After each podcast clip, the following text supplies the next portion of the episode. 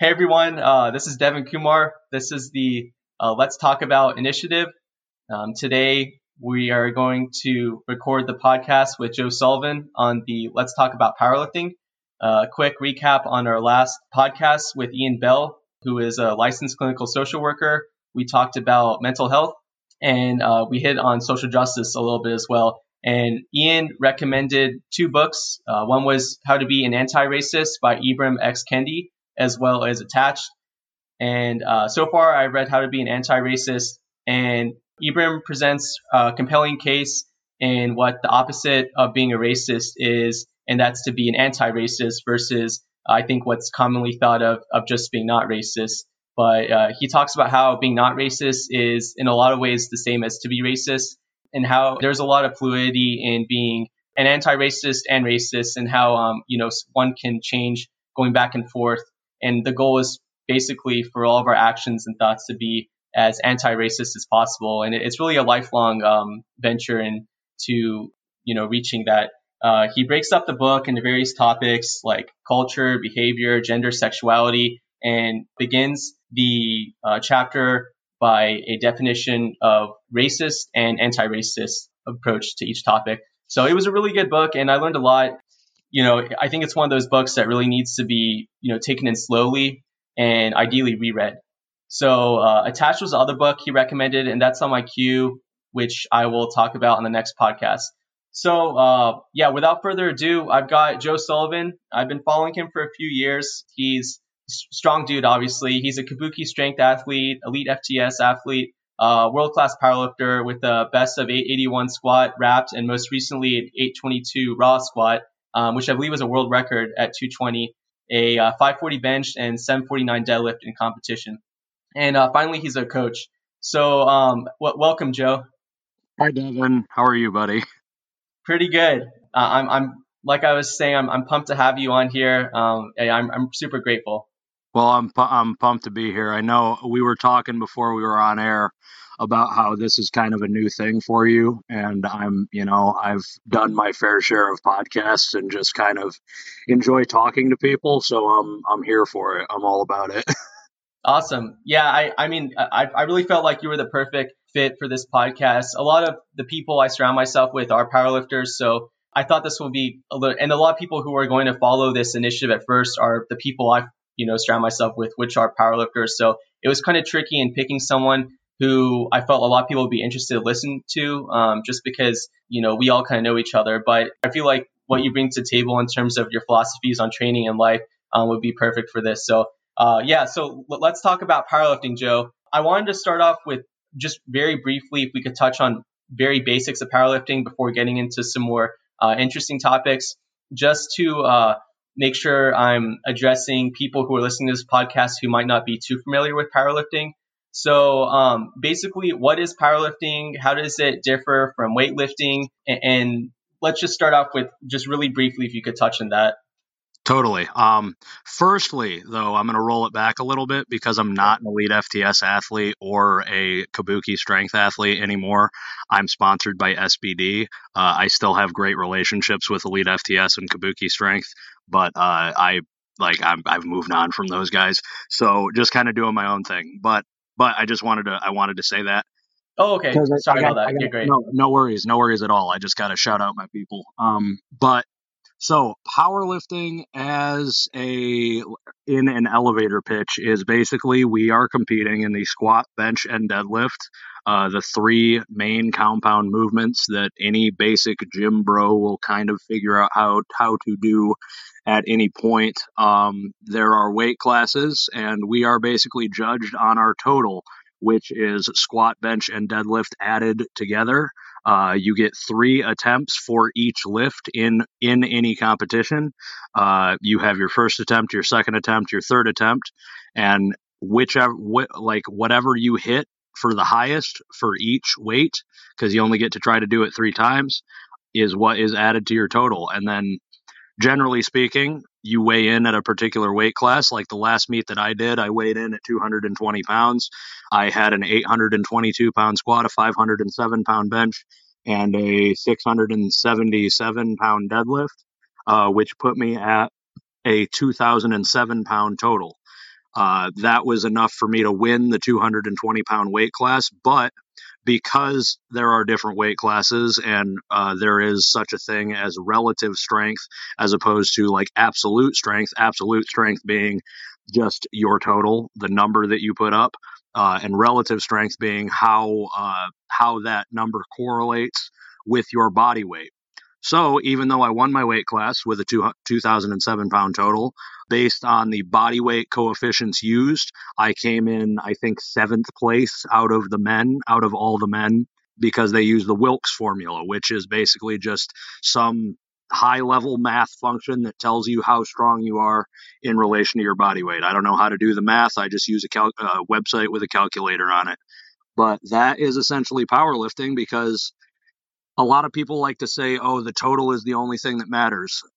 And while that is sort of a thing, it's really not because if there's any sport with weight classes, the weight classes matter. So if a fat motherfucker at 400 pounds totals 2,100 pounds, and then me, my little jacked short self at 220 totals 2,050, I'm a pretty confidently say that I'm stronger than that fat guy. You know, so anytime anytime there's weight classes, there's got to be some stuff factored in. So that's essentially powerlifting. That is raw powerlifting. There's a bunch of offshoots uh, when it comes to like supportive equipment, whether you want to wear like squat suits, bench shirts, um, knee wraps, whatever. But I'm more of I'm I lean more towards I would rather just move the weight myself than have to finagle myself into some type of super suit. And I just think it's cooler to do it raw, which means with no supportive equipment or little supportive equipment. And that's what I generally lean towards, even though I did start in supportive equipment because that's all I knew. But that's powerlifting in a nutshell, essentially. Sure. No, that, that's awesome. Yeah. And uh, as a uh, equipped powerlifter myself, I guess I'll speak on the different types of powerlifting there are there. So there's single ply and multi ply, and uh, each it just is basically supportive equipment, like Joe was saying. Um, and you know, the, I guess the benefits of equipped powerlifting is that you can maybe rely more on uh, technique to get you a little further versus I feel like that there's a greater genetic limiter of raw powerlifting than for equipped powerlifting because there's more variables you can control as far as how tight of a suit you're going to get into, um, your technique. So that's why I, I, favor equipped powerlifting at least at this stage of my life. But you know, you can't go wrong with any of them, and uh, it's all it's all fun time.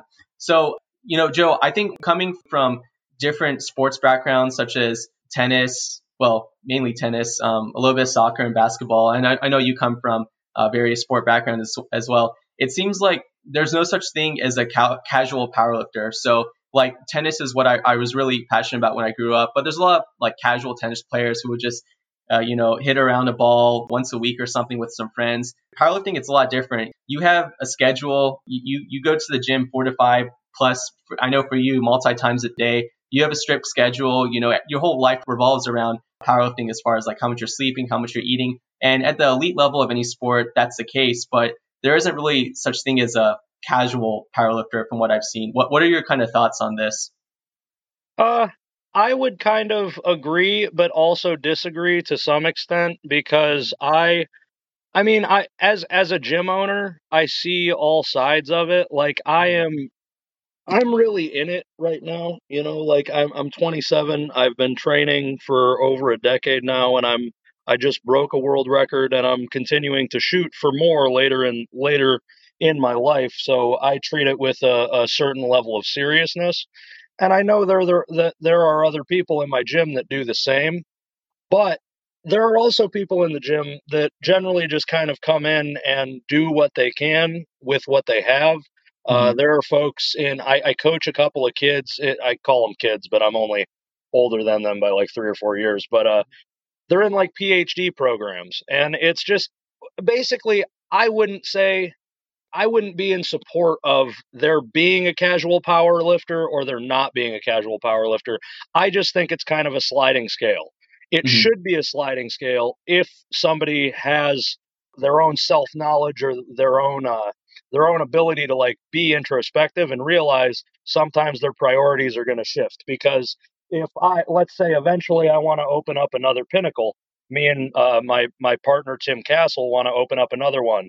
Uh, maybe we want to open up like ten more. Who the hell knows at this point? But that's going to mean my priorities are going to shift. It's not going to mean that I completely stop training whatsoever because I don't see that in the cards for me as a person but it might mean that I'm not going to compete that year, or it might mean that I'm not going to have a set schedule. I'm just going to get in, I'll have like minimums for the week that I have to do, and then otherwise it's just kind of figuring it out or just reprioritizing towards different things.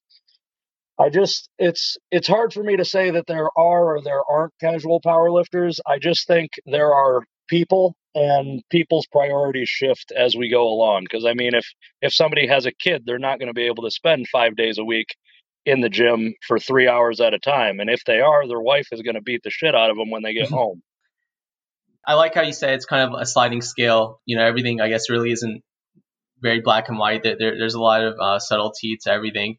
So you know someone who knows a little bit about powerlifting or is maybe just been going to the gym how do you recommend a beginner to get into powerlifting uh, as far as should they hire a new coach? Um, how should their programming look? How specific should they be? So j- just, I guess, generally, how, how do you recommend um, someone get to get into powerlifting most effectively for their long-term uh, success?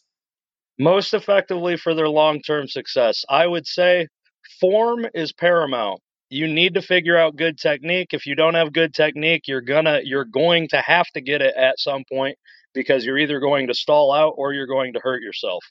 On top of form being paramount, I'm not saying be completely specific because I I get I get very very upset with members of my gym when all they do is hit like their their RPE eight singles mm-hmm. and then do their their drop sets of three by six at whatever the fuck and just squat and bench and deadlift every goddamn day, or squat and bench yeah. and then bench and deadlift and then squat and bench and then bench and deadlift, and just keep doing the same goddamn thing over and over again. Because while that is good for refining technique, you can also refine technique in those same ways and devote a considerable amount of time to hypertrophy work and actually developing the muscle. Because in this sport, if you're not maximizing your leverages, and I don't mean getting fat. I don't mean getting, I don't mean going through the dirty bulk and like gallon of milk a day bullshit diet. I mean putting conscious effort towards gaining muscle and lean body mass in order to support the weight that you want to move. You're doing yourself a disservice. You have to consider putting muscle on, even if it is to a small degree, even if the individual is like, well, I don't want to get too big, that's fine. But if you want to be strong, you're going to have to get a little big. It's just, it comes with the territory. Because a larger muscle isn't a stronger muscle, but a larger muscle is going to have a higher potential to be strong. Mm-hmm. Because you can add, you can add, there's only so much you can do with neuromuscular adaptation, which is basically like the nerve the nerve endings in the muscles learning how to move better and learning how to move more efficiently. That's why generally small people can get very, very strong. They have a high affinity towards neuromuscular uh, adaptation, but you hit a wall with that. If mm. you achieve hypertrophy and gain and, and, and gain muscle and gain muscle cells, you can increase the potential to recruit more motor neurons. And if you increase the potential, and then if you train with specificity, you can recruit more of those motor neurons and then uh, cause more neuromuscular adaptation, which is going to cause more strength, because you've added larger muscles onto your frame. It all works together, and that's why the best the best power lifters in the world look like off-season bodybuilders mm-hmm. because they're big and jacked. They're not they're not little small folks. Yeah, so it sounds like a beginner getting into powerlifting, or really anyone, any powerlifter should have uh, dedicated times to really gain as much muscle as possible, and then maybe closer to a competition, increasing the specificity yeah, I, I, totally agree. As far as some programs being out there where there's year round, just yeah, like you were saying, uh, RPE eight single, then some back off sets, and then you go home. So there's a couple things that I wanted to touch on from what you mentioned, and that is how you mentioned how technique is paramount. And I feel like there's a lot of lifters who are, I'll use the term paralysis by analysis, and they get too caught up in their technique and then it never gets stronger. So what how do you kind of walk that fine line between putting the work in, getting stronger while staying cognizant of proper technique? Um that comes with either having a coach, good training partners, good mentors, or just kind of realizing that you need to push every now and again. Because I can be worried about, uh, I had a serious degree of hip shift going into my last competition. I, as as you may know, I have that nerve compression injury on my left side. It's basically caused a, a downstream effect co- to cause my entire torso to kind of offset and and shift into my right hip because my left lat and my left scapula are all kinds of fucked up.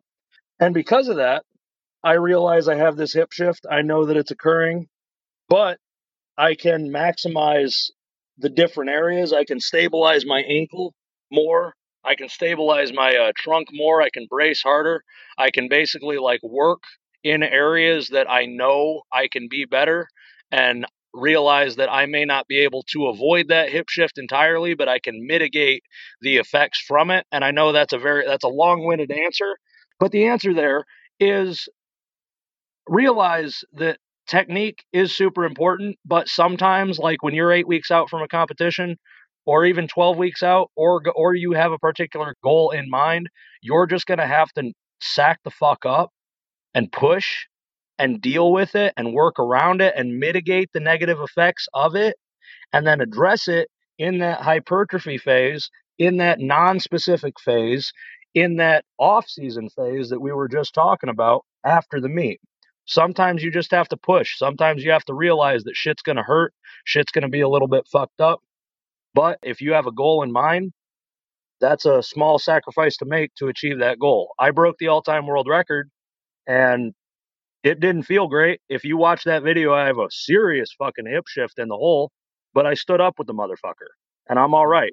And now I'm going to a cervical spine specialist uh, twice a week for the next five months and just doing hypertrophy work for that same amount of time, probably even longer, and not competing for over a year after this or during this during this period because I need to fix my stuff.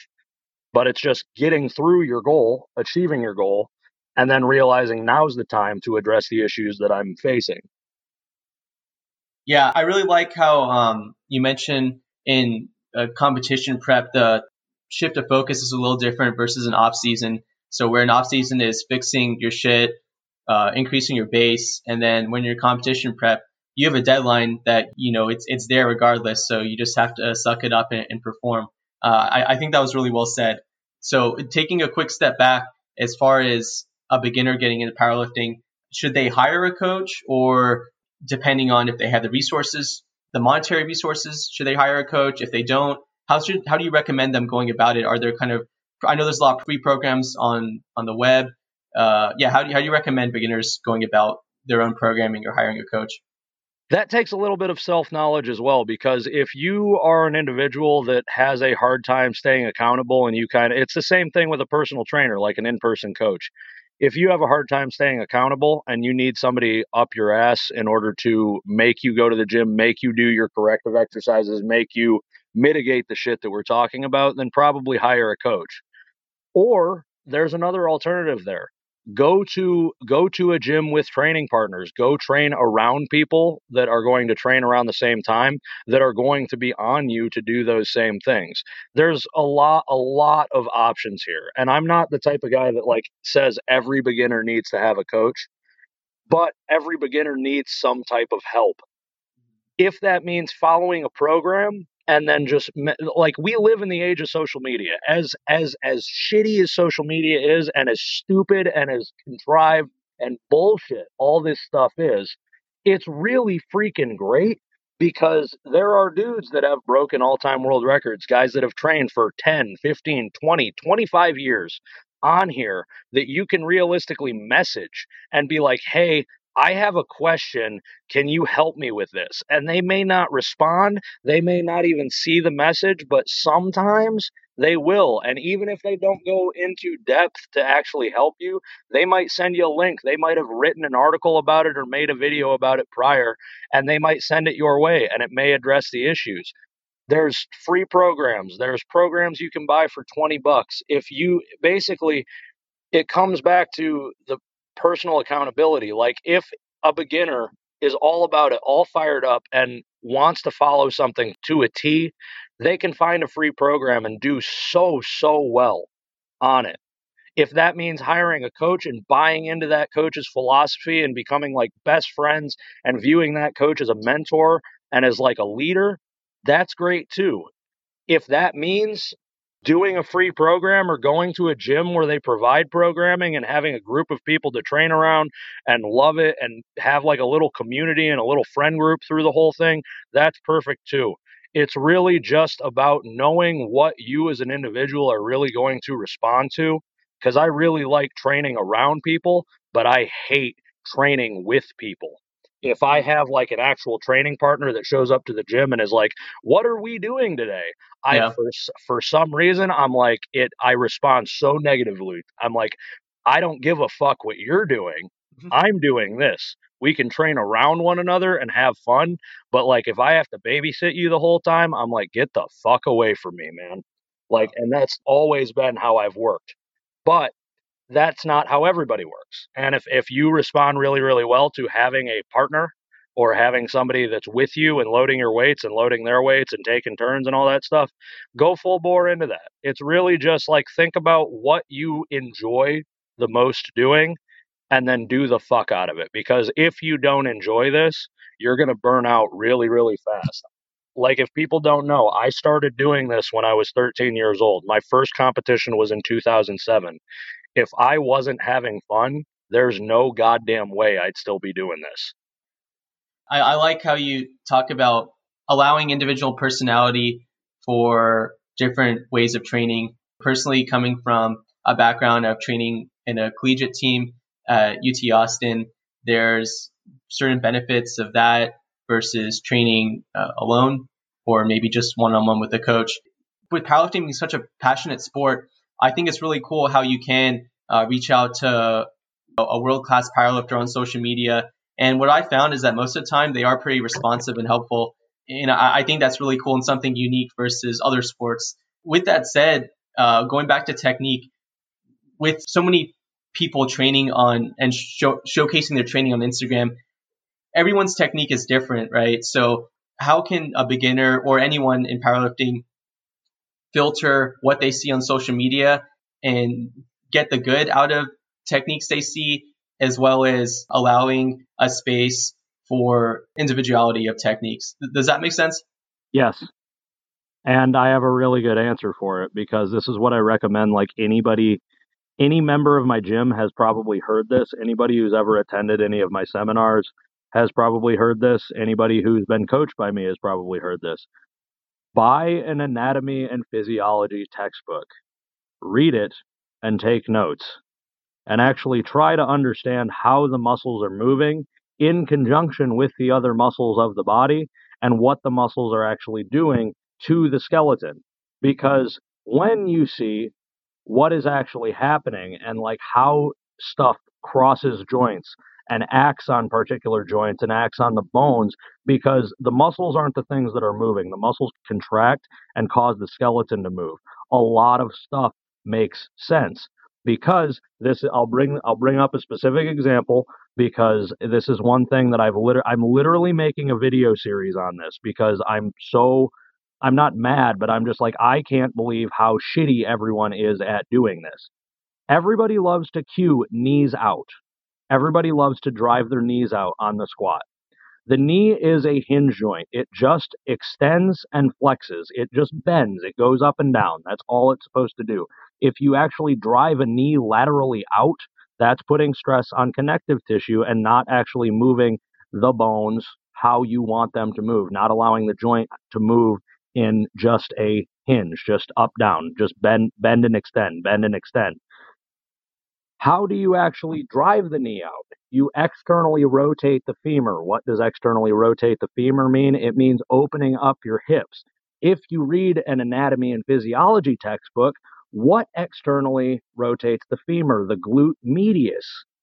The glute medius acts on the femur at the hip to roll it outward. If the femur opens up and externally rotates at the hip, what happens to the knee that is just bending? It goes out over the foot and stacks over the ankle.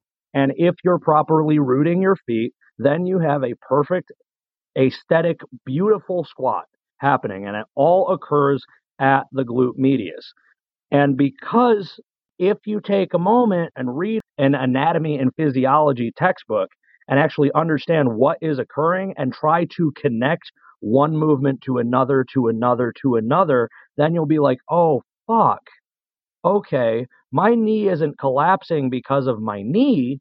My knee is collapsing because of my hip. Or my knee is collapsing because of my ankle. It's work, it's upstream or downstream. And while each individual is going to be different, each individual skeleton is going to be different, what isn't going to be different is how those particular muscles act on those particular pieces of the skeleton. So while things will be nuanced and a little a little position will be different, a little movement will be different, a little groove of the actual squat will be different. And maybe you need a particular cue for yourself in order to do this and whatever if you actually read an anatomy and physiology textbook and tie your movements together, tie tie the the muscle activation to the movement, and then make an actual exercise out of it, you can realize like, oh fuck, you know, this is connected to that, and that's connected to this. So if this isn't working, this isn't going to work, and that's why my knee hurts, or that's why I shift to my right. Just like I'm saying my uh, my nerve compression injury is on my left side and it fucks up the scapula. What does the the left side, the left shoulder dictate is going to uh, it's going to tie into the right hip, which is going to tie into the left knee, which is going to tie into the right ankle.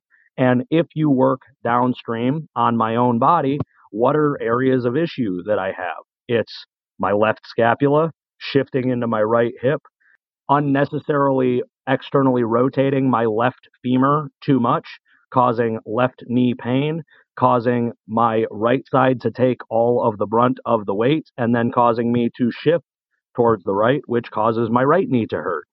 And it's all connected, and we're all just little piles of meat and flesh tied together. So if one thing fucks up, the other thing is going to fuck up. And that was a super long winded artistic, creative, whatever the fuck explanation. But read anatomy and physiology textbook, understand how the muscles actually work on the skeleton, and then if you apply that to powerlifting technique, shit's not that difficult, honestly. Gotcha. And I think that's a great way for someone to educate themselves with irrefutable facts. I mean, an anatomy and physiological book it's not and there's nothing nuanced about it. It's it's there and, and it's a fact. So I guess by learning about that, it can help inform decisions about who to listen to, whether it be on social media or coaches to pick. Um, because if what maybe a coach is preaching is contradicting with what an anatomy book says a muscle function is or how the kinetic chain plays a role in that, maybe we can say, okay, I probably shouldn't listen to that person. I think that's a good good idea. So, are there any big myths you have to constantly like smush regarding powerlifting that you can touch on as well here? Uh, anybody that tells you to actively arch your back when you're squatting is an idiot. So that's pretty much it. And that I'll give I'll give you an example of that because like I, and this is more like this is more like conjugate style theory, uh, because I live in Columbus and it's a very large population here, and I just get super annoyed that I keep having to have people unlearn this when they come talk to me. But it's again anatomy and physiology book because simple analogy, if you flex and contract the bicep, what happens to the tricep, which is the antagonistic muscle of the humerus of the upper arm? It causes it to relax and to stretch. The bicep contracts and shortens, the tricep has to relax and stretch in order to allow the bicep to contract and shorten. If you arch the lumbar spine and you flex the paraspinals on the back of your body, what happens to the front of your body, which is your transverse abdominis and your entire ab wall. It has to relax and it has to stretch. Do you want relaxed and stretched abs when you're squatting maximal weight? Doesn't seem like a good fucking idea, guys. So why would you arch your fucking back when you're squatting? Yeah, that that, that makes a lot of sense. Yeah. Um, So that yeah, that's my big thing. yeah, it sounds like you see that a lot. A lot. Are there any other maybe so if that was um, a big myth on the squat, can you touch on one on maybe the bench and deadlift that you see a lot? Uh, shorter range of motion on the bench is not always better. Uh, if it limits the function of the shoulder, like if if it actually messes up the shoulder positioning and like your ability to keep your wrist stacked over your elbow over your shoulder, then it's not necessarily the greatest thing. Um, and deadlift, a shorter range of motion isn't always better because I have a lot of people that are like, oh, I need to grip the bar as close together as possible. Like my grip needs to be as close as possible so that like I will pull the bar a shorter distance. But then if I ever have people struggle with their starting position and their shoulders rolled forward and they're like sort of in that rounded upper back position, if they widen their grip by an inch or two and focus on thoracic extension, um, so like keeping their chest up, their their their mid back tension and their lats engaged, it can generally fix their starting position, which in turn is going to fix their finishing position, their lockout. And even though they're pulling the bar a greater distance, it's a much more efficient pull because their start position and their ending position are much, much cleaner. Yeah, that makes sense. I like how there's a difference between at face value what's mechanically advantageous, like reducing bar path, versus how an individual just lifts their strongest. And I think that's something that is underlooked, especially with you know a lot of people being so technical as far yeah like like with reducing ROM and bench and reducing ROM on on pulls. Some people are just stronger lifting the weights differently, and if they are, maybe it should just be embraced and embrace our strengths and and just get stronger that way versus fighting our body to lift a certain way because we see someone else lifting that way when we could just be stronger lifting it a different way. Is that do you agree with that? Is that is that kind of what you're you're talking about? Yeah, absolutely. You know, it's it's kind of you don't have to like it, it, like like you said there's a difference between like mechanical advantage and just actually advantage for like like practical advantage because yes a, a straight like a shorter distance is going to be a, a bigger advantage but if that inhibits like the actual your ability to produce force or your your own body's ability to maintain position how much of an advantage is it actually going to be Yep. Yeah, no, I, I, I totally agree. Uh, and I actually think this is something that it would seem counterintuitive where a beginner in powerlifting would opt for just lifting the weight in their strongest form. But it seems like in the day of social media where there's a lot of influence over people who are super technical, it seems like people are trying to maybe copy the technicality of other people and and it, it kind of goes back to that paralysis by analysis that I was talking about earlier. Um, so yeah, I think that's why it's so important to surround yourself with and and um, with mentors who uh, really know what they're doing and are about getting stronger versus just staying the same and just lifting pretty. Um, Mhm. You know, when should a person who's getting into powerlifting begin competing, and at the same time, when should a powerlifter who competes, when should they decide to take an off season or maybe just take a break from competing and, and focus on a long dedicated off season to eventually come back to competing? Like like I Yeah. guess you are right now.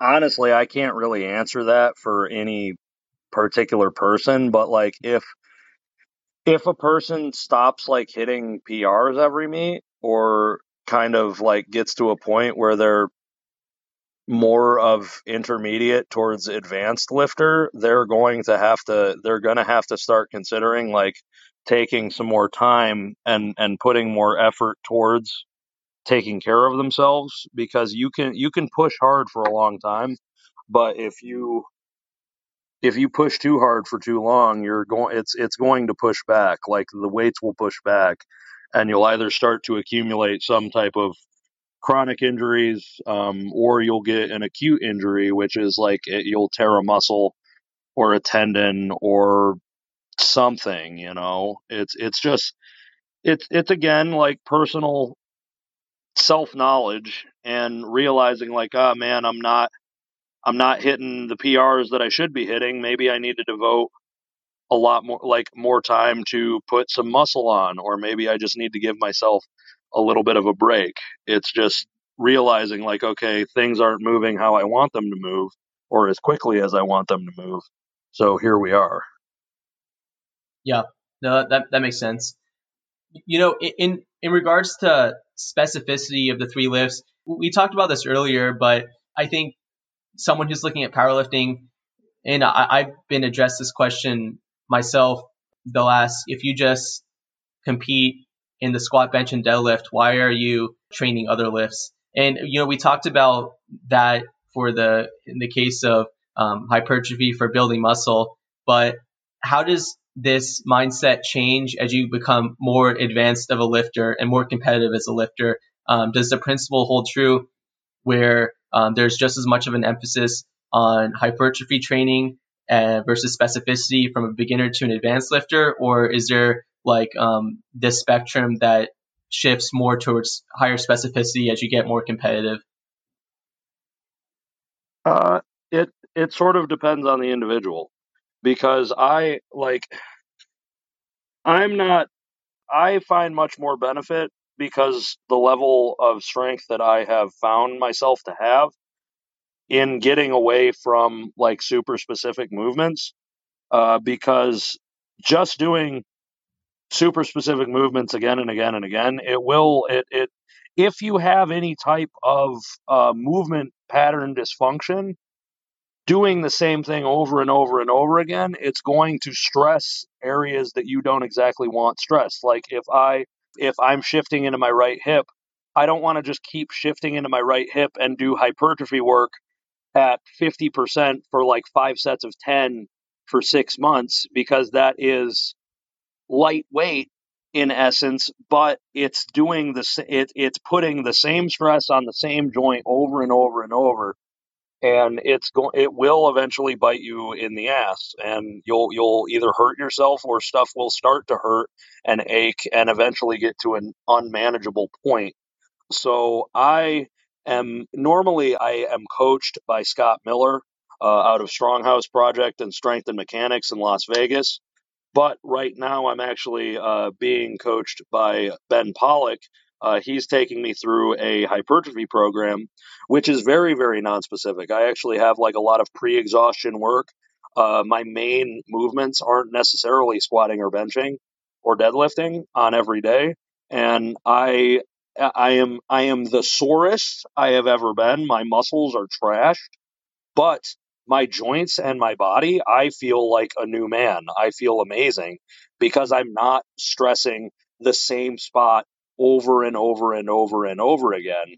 I'm just actually I'm actually stressing the muscles and if a person has any type of movement pattern dysfunction, which almost everybody does, they'd probably do well training like this for at least half the year. Mm-hmm. Yeah, uh, I, I, totally agree. You know, I, my, my coach is big on off seasons and uh, kind of for similar reasons that you mentioned. Uh, I, so I know one thing you were just talking about is repetitive movements that can cause discomfort in the joints. When I think of that, I also think of adaptations for certain movements. So a personal anecdote would be uh, I'm coming off of a little bit of an off season where I didn't pull sumo for um, you know a, a, good half almost six months, but I was squatting low bar. Well, reintroducing sumo, I started to feel some hip pain in the bottom of my squat, which I mean kind of dissipated over a few weeks to a month as my body adapted back to that the higher loads on my hips, pulling sumo as well as low bar. How do you, you know, what's your mindset or thought process on the difference between a healthy uh, adaptations for certain movements when there's pain versus this pain is something that's just going to get worse? Does that make um, sense? Yeah, yeah. I'm just thinking about how to answer it uh, because I don't necessarily think like I don't think there should be pain. I don't. I gotcha. don't. If, if, you're if you're going if you're doing a new movement, if there's actually like a pain response, it means that your your muscles are probably not prepared to activate in that new range of motion, and you shouldn't just jump into that range of motion. You should do that through like accessory work. So I would say like introducing that muscle activation through like if you're moving to sumo, like start doing some like wide stance, like honestly, like wide stance box squats, wide stance belt squat, Cossack squats, stuff like that. Get some tissue tolerance. Mm-hmm. in that range of motion and then move to the actual sumo. Or your movement itself is kind of jacked up, you know, and then address that. And that's when it comes maybe have a coach, maybe have training partners that are like, hey, you're your sumo looks like shit. Your knees are collapsing, your ankles are collapsing, nothing is fucking you're not actually opening up. You're literally doing like wide stance conventional or something, you know? So it's it, there, there's a lot of things there, but I would basically say I don't think there should be pain, pain, muscle soreness, absolutely. But if there's actually like pain response, I think you need to roll it back and address address like the base more than uh, just jumping into a new movement. That makes sense. And, and I, I, guess from what you were saying before, especially in off season, uh, does that mindset shift for when you're prepping for a competition, like you were talking before? Um, you know, I guess training while injured seems like uh, inherent dichotomy at face value, but sometimes it is like unavoidable, I guess, when you're prepping for a competition. Yeah, absolutely, and that's training for a competition, so it's doing the same thing that you've done many, many, many times. So it's kind of like normal to have the chronic injury type ache, like ah, my left knee is a problem area, ah, my right hip is a problem area, um, and they just get like achy or like during the movement they're kind of fucked up. But that's different, and that's that's where you're just kind of like, well, you're eight weeks out, you just kind of have to deal with it and mitigate it where you can that's different than jumping into a new movement that you've never done before. So there's no real accumulated stress there. Oh, I see. Yeah. And doing it and then being like, oh, fuck, that hurts. Yeah, no, I, that makes a lot of sense. I understand. Cool. So l- let's move on to weight classes. From when I first got into powerlifting, I was really light. I was 5'10 and I weighed 140. And now I'm around 200 um, pounds. But uh, and I compete in 205 pound weight class. But uh, when I was 140, I was really into like doing a water cut because it was exciting and it made me feel like I was more elite than the beginner beginner I was. How do you recommend someone picks their weight class um, when they're competing in the short term and long term? Should a beginner focus on drastic weight classes or should they focus on just gradually gaining weight to the weight class that they should aim for long term? and how should they pick that weight class? If you're not if you're not breaking world records or competing at a very very high level, I really really believe that you should just walk in wherever you walk in and weigh in wherever you weigh in because I know way too many people that cut weight for state records or federation records or even like federation all-time world records or whatever, but the problem with all of those are is most federations and even in the USAPL and the IPF going for like age division records, weight division plus age division records plus like military plus police and fire whatever the fuck. Like mm-hmm. you can you can break it down and you can sign up for some divisions where you're going to break a record and it's going to be like cool, but essentially what you just did is you paid that $50 entry fee, you bought a fucking medal. Yeah. And it's like, good work, dude. You can check a box and use your PayPal. It's it doesn't it doesn't really it's not really required And I get it because like we all want to win something, we all want to feel like we're special doing something, but you're shooting yourself in the foot in terms of long-term progress by marrying yourself to a weight class or by consistently cutting or consistently worrying about who has the the state record in the 1920 age whatever the fuck division. Yeah, th- and this is like I totally agree, and this is something I'm personally really passionate about. You know, my mindset is like as a powerlifter, I want to be the best I can be long term, and uh, that means like not focusing on this like water cut when I'm not even competitive in like an actual competitive sense. So I know there's like with powerlifting maybe being a smaller sport compared to well, I guess the obvious big time sports like maybe in America like football or baseball, you can sign up to for a local meet and get first place. And then you can take a step back and realize that you were the only person in that weight and age division. So by default, just by putting up a total, you got first place. And I don't know. I, I think that's something that needs to be like recognized that, you know, you're really not that special in that sense. And um, there needs to be a, a broader focus in terms of your individual long term success to maybe then be competitive in an actual competitive sense. So, Joe, how do you deal with adversity in training and not let it get the best of you? I think a lot, most powerlifters at some point have dealt with an injury or something, maybe not even injury, but when training just isn't going ideal.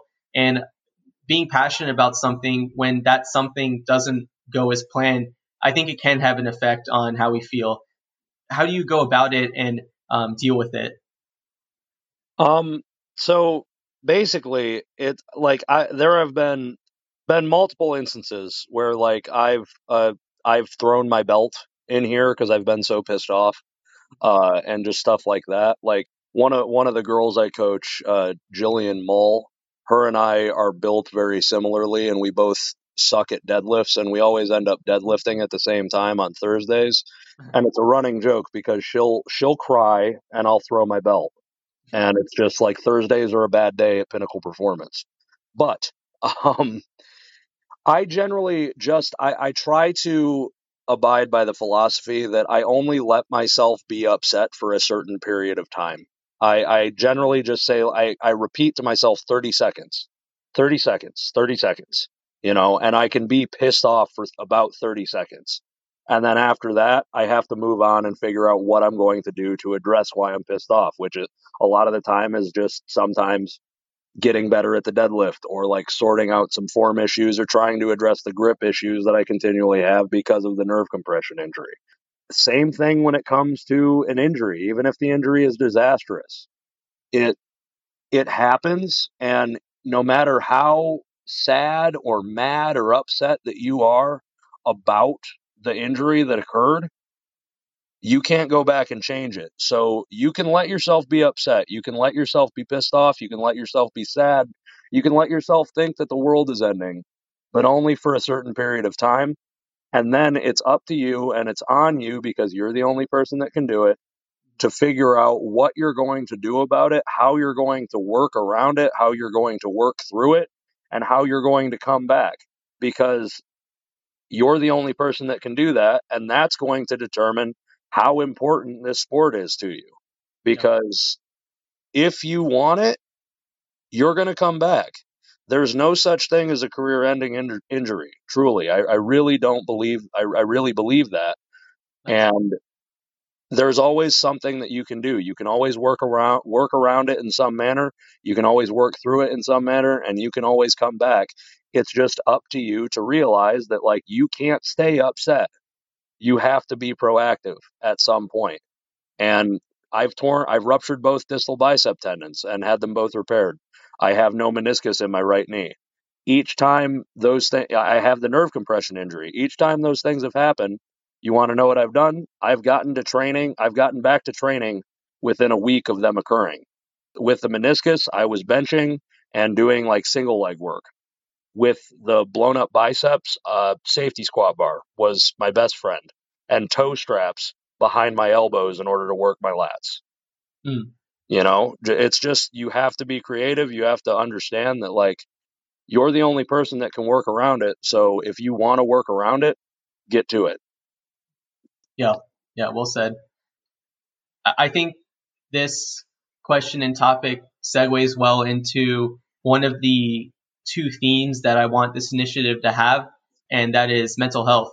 And like adversity and training can have a negative impact on our mental health if not approached effectively, I think there is a big detrimental or maybe helpful, I don't know, I want to hear your thoughts on it, but mindset of powerlifters who whatever's going on in their life, they'll say like, fuck it, nothing else matters because it's deadlift day, or maybe like squats are my therapy. And that kind of attitude, uh, I think it can be maybe used in some aspects as a scapegoat. Um, what so what are what are your thoughts on this in, in, in terms of mental health? Dumb as fuck, honestly. Like I hate I hate the old ad- adage of saying training is my therapy, you know, iron yeah. therapy. It's not fucking therapy. It's a coping mechanism, and that's fine. That's okay. There are a lot of coping mechanisms. You can play video games. You can smoke weed. You can fucking, you can go hit on random people at a bar.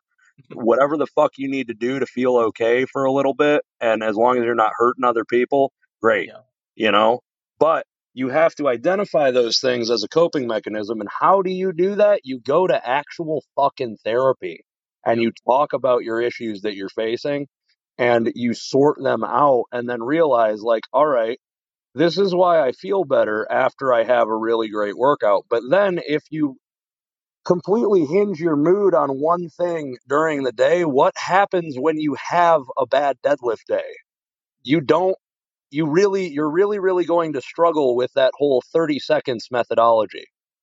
Because if you have a bad deadlift day and then you're also suffering in your daily life and super depressed and hate yourself and want to kill yourself, and then you're like, oh, but deadlifts will make it feel better, and then you miss a set, miss a rep or miss a set or shit feels hard, what's yep. that going to do to your mental health? If you put all your eggs in one basket and then you drop that basket, that's not a fucking good time, man.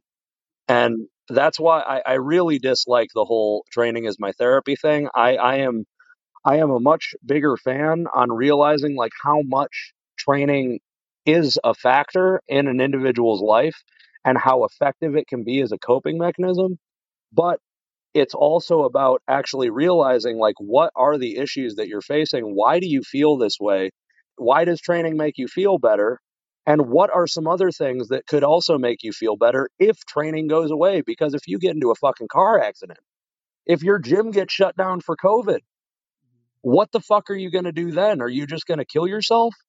Yeah. And that and that that question right there, that was answered for a couple of people because I had two friends that committed suicide over the course of the shutdown and one more that attempted.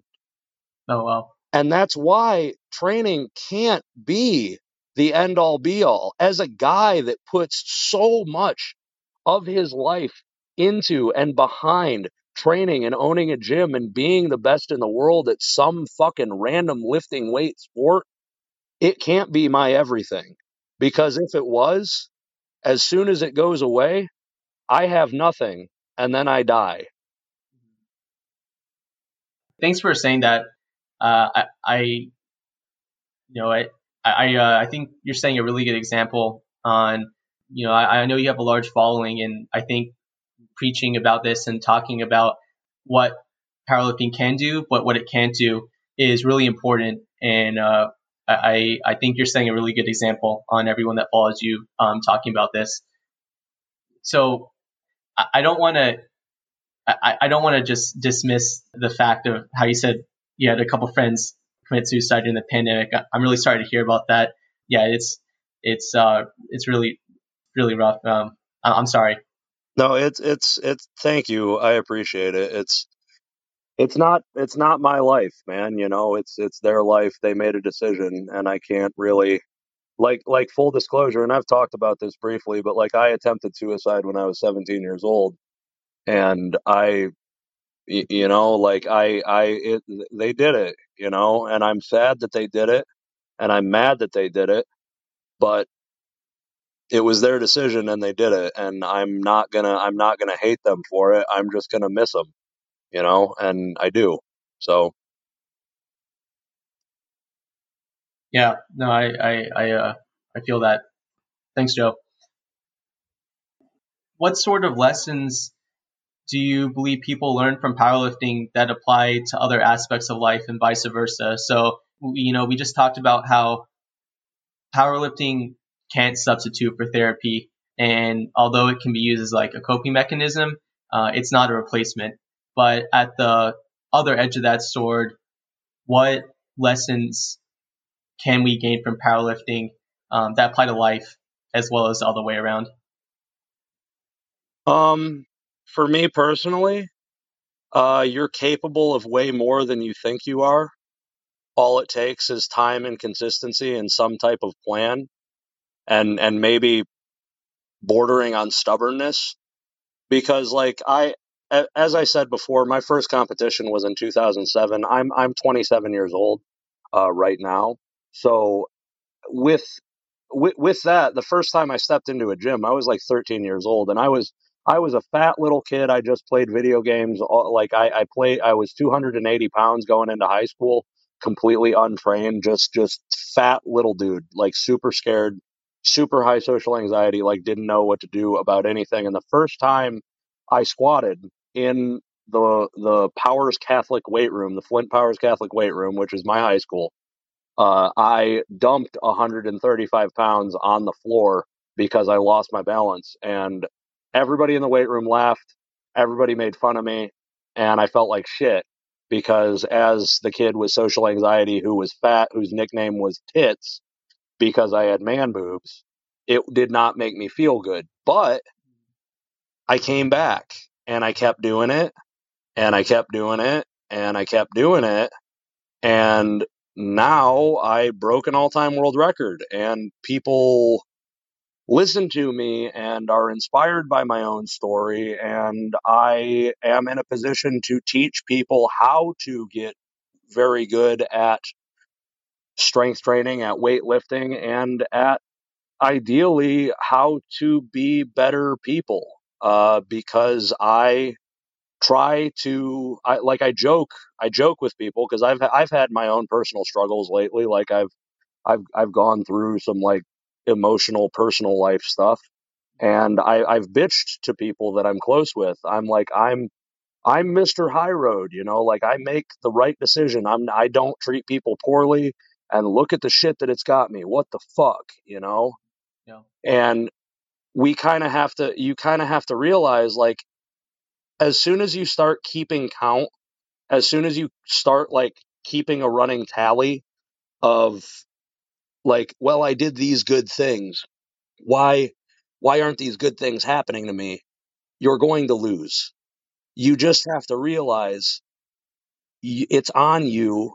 You're the only person that can control yourself and make your own decisions. So if you think it's worthwhile to make those good decisions and be the Mr. High Road, be the lighthouse for other people, then you're going to keep doing that no matter how heavy the storm is around you, no matter how hard it is to take that high road, you're going to continue to do it.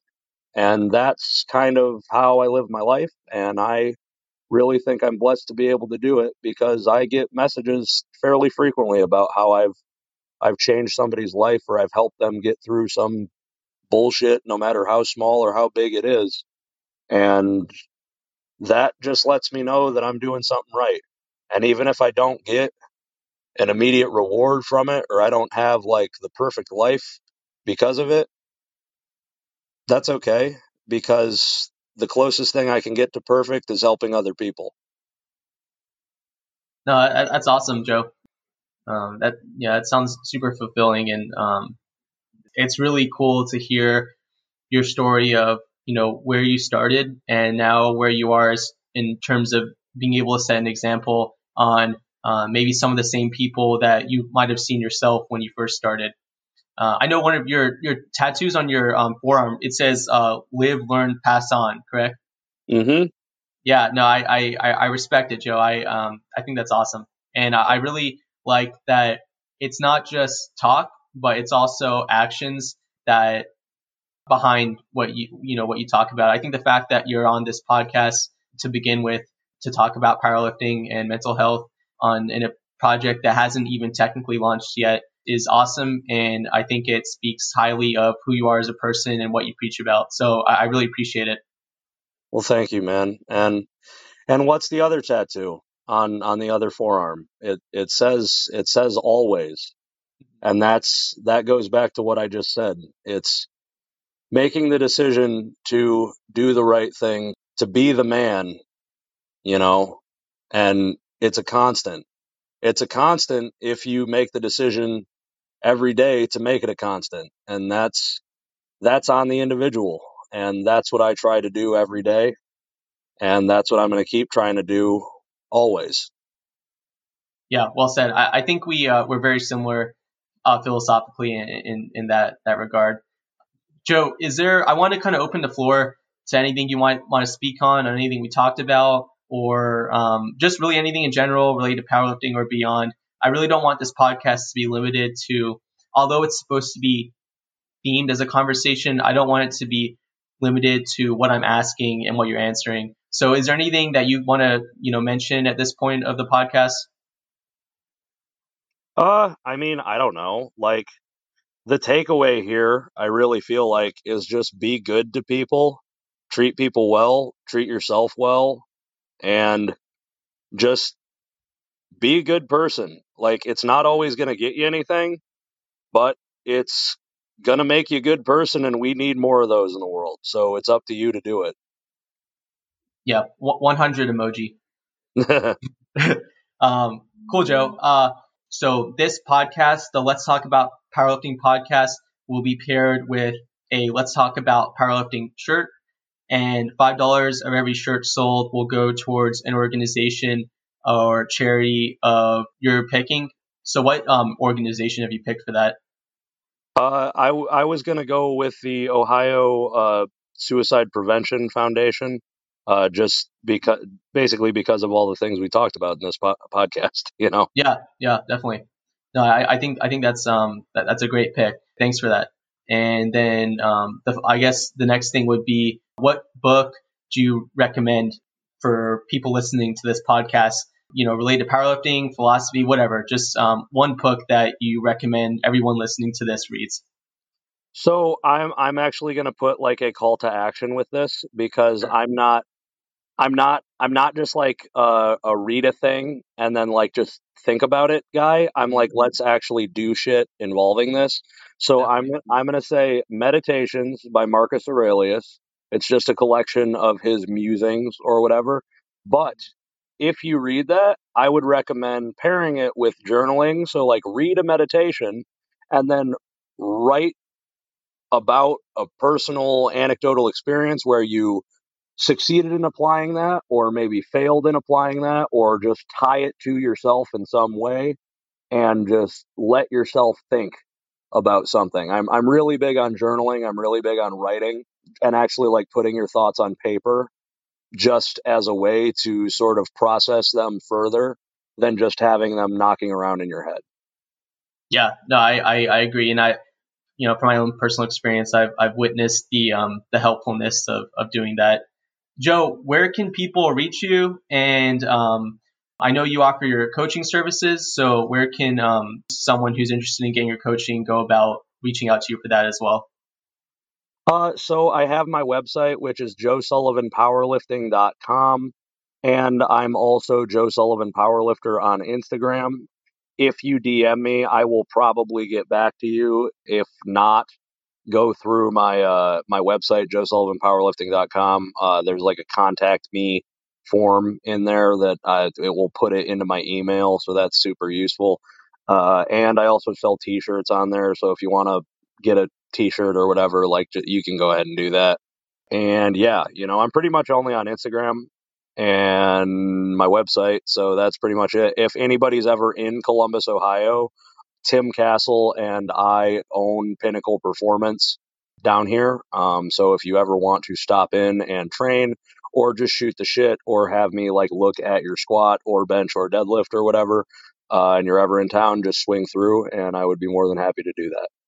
Cool. And uh, do you work with just advanced lifters, or can anyone in powerlifting or whatever reach out to you for coaching? Anybody, anybody, man. Like I, I have, I like a little, a little bit about me. Like I was an exercise physiologist for Mount Carmel, which is a, a hospital system in uh, Columbus for a minute. I have an exercise science degree.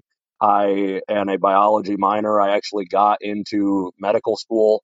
I just chose not to go. Um, and I used to I used to exclusively train general population people uh, and do like group classes. So I am I very very much enjoy coaching very elite lifters because it's fun to to work with like really really strong people. Like Scott Miller and I have both started to work with uh, Brianne Terry, uh, who is a former all time world record holder until February when she competes in Miami. And she breaks it again, but that's like super exciting. But then I also have like a billion people that I work with that are just going for like normal just just PRs for themselves, and I love that shit too because I love I just love sharing in other people's joy because like I know that I've been there, and when somebody hits a PR and like loses their shit, I'm just like that's the coolest fucking feeling on the planet, you know? Yeah, definitely. And, are there any other resources that you recommend people kind of follow for their own pursuit of knowledge in powerlifting, um, whether it be Instagram, websites, whatnot? I would say it, the Kabuki virtual coaching platform um, is super, super great. Scott Miller is super, super intelligent. He will always respond to DMs if you have questions on stuff. He's probably less nice than I am, but that's fine. Some people need that. So, Scott, Kabuki virtual coaching, uh, hypertrophy coach, uh, Joe Bennett. He is super, super intelligent, and I love watching his stuff. That's more related to hypertrophy training, but what did we just talk about in this podcast? Diversify your sources of information so that you can have a larger toolbox, basically. Um, and those three, because I don't want to keep naming people off the top of my head because I always feel like I'm forgetting more. Well, I'm sure that gives a lot of people a lot of good places to start. And uh, I'm also going to um, drop my personal coach's info here too. His name's Michael, and uh, his Instagram is call me Mikey P, and that Mikey is with a Y at the end. And then um, his coaching service Instagram is School of Mikey P, and those are both on Instagram. Um, he's been my coach for a few years, and he coaches a lot of the guys at UT Austin. Um, and, and, you know, I, have had great success with him, and I value him as a coach and lifter as well. All right, Joe. Well, thank you so much for being on this podcast. Uh, I, like I said, I, I, really think that you were the perfect person to come on for this powerlifting, you know, topic. And uh, yeah, thanks again. Hey, well, I appreciate you having me, Devin. Like, like I said, man, like I, I just, I love conversation, and I, we'd probably have this same one had it not been recorded, and if you ever swung through uh, Columbus, Ohio. So, either way, man. Awesome. Well, thanks again. And then I'm going to close the podcast off right here.